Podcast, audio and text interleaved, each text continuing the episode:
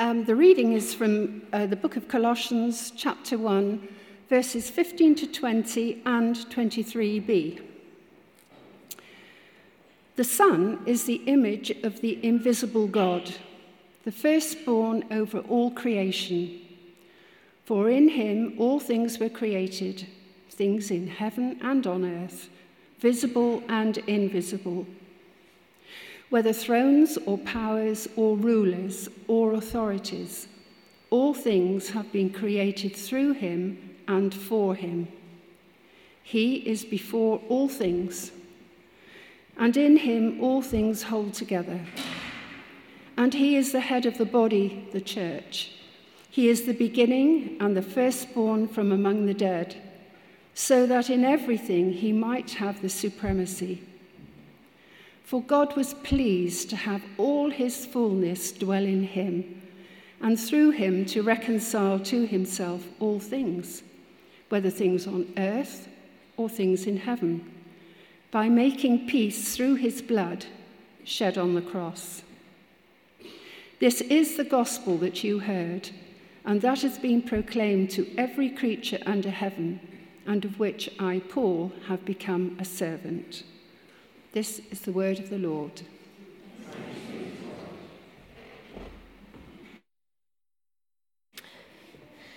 Right, hello again. um, so, as Anita said, I'm Kathy. I'm training for ordination, which is the dog collar thing, um, over at Trinity College in uh, North Bristol. Um, I moved here uh, last summer. Um, I'm currently on maternity leave because three days after I uh, moved, my little baby son decided, I really want to see this new house. So he came. um, and if you still can't place me in the thing, you think, oh, she's familiar. It's because I'm married to Aidan, who's the curate. Which one's Aidan? He's the very tall, handsome one with curly hair. So there we go. Um, last week, Paul uh, preached and he said that this particular series uh, is just as important as the prayer one. And I just really want to reiterate that. It is just as important. Now, I know there may be some worry amongst some of us that the church is just jumping on a bandwagon about this creation care thing. We're just following the way of the world. And in some ways, you're kind of right, because actually we're really late at waking up to this issue. But that doesn't mean that it's not important to God um, and that it's not something that the church should be involved in. I also want to say that today's not going to be focusing so much on the how we care for creation. Um, that's going to be covered in subsequent weeks. This is more building on what Paul talked about last week about the why and the is it actually important. To begin with, I'm going to read a few references from the Bible about how God feels about creation, because I want to let Scripture speak for itself. I want to reiterate as well that this creation care stuff, it's not just been invented by a few people with a political agenda. It's actually deeply, deeply theological or God centric. For us to have a heart like God, we need to know what He thinks. And the Bible's a pretty good place to start to unpack that. Do we agree? Amen. Woohoo, Pentecostal. So, if you're hard of hearing, I'm going to have uh, these verses up on the screen. But otherwise, if you would like to close your eyes, please, um, and concentrate on what I'm saying. And I'm just going to lead us into a place where we're ready to maybe uh, accept that. So, if you close your eyes, take a deep breath in and out, and in and out and in and out. And if you just let your breathing fall to its natural rhythm with your eyes still closed. Lord, would you reveal yourself and your heart to us now? Psalm 145, verses 9 to 10. The Lord is good to all he has compassion on all he has made. All your works praise you, Lord. Isaiah 51 3. The Lord will surely comfort Zion and will look with compassion on all her ruins. He will make her deserts like Eden, her wastelands like the garden of the Lord. Joy and gladness will be found in her, thanksgiving and the sound of singing. Psalm 147, verse 4. He determines the number of the stars and he calls them each by name verses 8 to 9. He covers the sky with clouds. He supplies the earth with rain and makes grass grow on the hills. He provides food for the cattle and for the young ravens when they call. Acts 3:21 Heaven must receive him, that is Jesus, until the time comes for God to restore everything, as he promised long ago through his holy prophets. Romans 8 19 to 20. For the creation waits in eager expectation for the children of God to be revealed. For the creation was subjected to frustration, not by its own choice, but by the will of the one who subjected it, in hope that the creation itself will be liberated from its bondage to decay and brought into free, the freedom of the, of the glory of the children of God. Colossians 1 19 to 20. For God was pleased to have all his fullness dwell in him, and through him to reconcile to himself all things, whether things on earth or things in heaven, by making peace through his blood shed on the cross. This is the gospel that you heard and that has been proclaimed to every creature under heaven, and of which I, Paul, have become a servant. Amen. I mean, in light of just those verses alone, how can we not love creation? Because God clearly does. The more we spend time with God, the more we become like God. The more we become like God, the more we care about the things that He cares about. So we know that God cares about creation, and he wants to reconcile, which is just a fancy way of saying make good relationship with uh, creation as well as people. I think one really obvious fingerprint that God has left on our hearts uh, to show this is that if you see or hear an animal being hurt, whether that's in real life or on TV or it's being exploited, it often creates this visceral response. It makes you wince, you know, when you hear a puppy that's just been like stepped on by accident. It's, it's horrible. And I think it's uh, one of the ways that God shows us that He wants us to take care of the most vulnerable, not just people, but all of His creation. Where does the church fit into this, though? So, that course that I'm studying, it's called Theology, Ministry, and Mission. Now, when you hear the word mission, what do you think of? It might be missionaries uh, going to proclaim the gospel in far off places, or, or maybe in the centre of Bristol. Or maybe it's Tom Cruise in Mission Impossible. Bishop Graham Cray summarizes God's mission as the restoration of all things, the establishment of shalom, which is peace, the renewal of creation and the coming of the kingdom, as well as the redemption of fallen humanity and the building of the church. Now, the Anglican Communion summarizes the way the church can be a part of God's mission uh, in five ways called the five marks of mission. And I've got a nice, easy way to remember it with the five T's. Can you see the five cups of tea? I had to explain this to the, uh, the other morning congregation, and I think my explanation was probably funnier than the actual picture, um, but I like it. Anyway, so it's the five T's. There is tell, tell others about Jesus and the good news of the kingdom. Teach, teach, baptize, and nurture believers. Tend, look after others with loving care and service.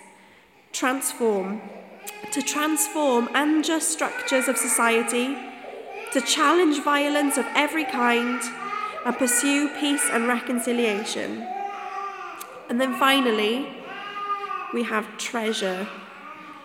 To strive to safeguard the integrity of creation and sustain and renew the life of the earth. So if you all put your fists up in the air and then put up your fingers, tell, teach, tend, transform, treasure. Say it back with me. Tell, teach, tend, transform, treasure. I'll quiz you on it next week. now, it's important to mention that uh, these are not necessarily ranked in a particular order of importance. So you can't just uh, do away with number four and five just because they're hard or they're not overtly um, preaching the gospel out loud. Um, and also, it's not just for people who are paid to work at churches. This is for every believer, whether you count yourself as Anglican or not. They're just a really good way of getting the bigger picture of salvation and of God's mission. They go beyond me, they go beyond you, they go beyond us, Downend, Bristol, the UK, and they help us to widen not just caring for all people, but all living things, including animals, plants, and the planet. And if we look back at that Colossians passage, if you have a Bible with you, then feel free to open it now. Um, we can see that Paul, the apostle, obviously not Paul Peterson, um, is getting the Colossians and us to look at the bigger picture. Jesus is not just the creator and head of the church and human beings, but of the world, the universe, all matter and all creation. For too long, humans have been so me focused, so progress focused uh, for the sake of progress and humanity. Um, and we've done things like the Industrial Revolution. We've often neglected to think of the big picture of creation. According to what Paul says in Romans, all of creation is desperate for Jesus. In the same way that many of us today hope and long for Jesus' return to come and sort out the suffering, the pain, the injustice, creation does too. In Romans 8:22 to 23, it says, "We know that the whole of creation has been groaning as in the pains of childbirth right up to the present time. Not only so, but we ourselves, who have the first fruits of the Spirit, groan inwardly as we wait eagerly for our adoption to sonship, the redemption of our bodies. But why does this matter if we're going to get a new heaven and a new earth? What's the point in reducing my meat consumption, reusing more, buying less, using less petrol, not flying all the time? when the earth is just pretty ruined, almost to the point of no return. But it doesn't matter because Jesus is going to fix it anyway, right? Well, not quite. The theologian Richard Bauckham says salvation is both restorative, so it repairs the damage done by sin, and progressive, moving the work towards completion. So, in the same way that we wouldn't want to just stay as we are, deliberately hurting God and others and ourselves, we need to do the same for our planet. There is a tension between the now and the not yet. In the Lord's Prayer, we pray for our daily bread, don't we? Our daily bread. But we also pray for God's will to be done on earth as it is in heaven. We pray for that to be happening now, today, as well as in the future. Looking back at Romans um, 8 19 to 21, for the creation waits in eager expectation for the children of God to be revealed. For the creation was subjected to frustration, not by its own choice, but by the will of the one who subjected it, in hope that the creation itself will be liberated from its bondage to decay and brought excuse me into the freedom and glory of the children of God. It wasn't God who subjected creation to pain and destruction, but humans. this uh, chapter, this verse, is really heavily connected to Genesis 3, where Adam and Eve and the snake are all hearing about the consequences of uh, their sin, of what they've done. Now, whether you think that Adam uh, was a real person or that Genesis um, was a step by step account or if it was all just a poem or something in between, it doesn't matter. The point is that it shows there are consequences to our sin, and those don't just implicate human beings, but all of creation. Every animal, every plant, the whole earth.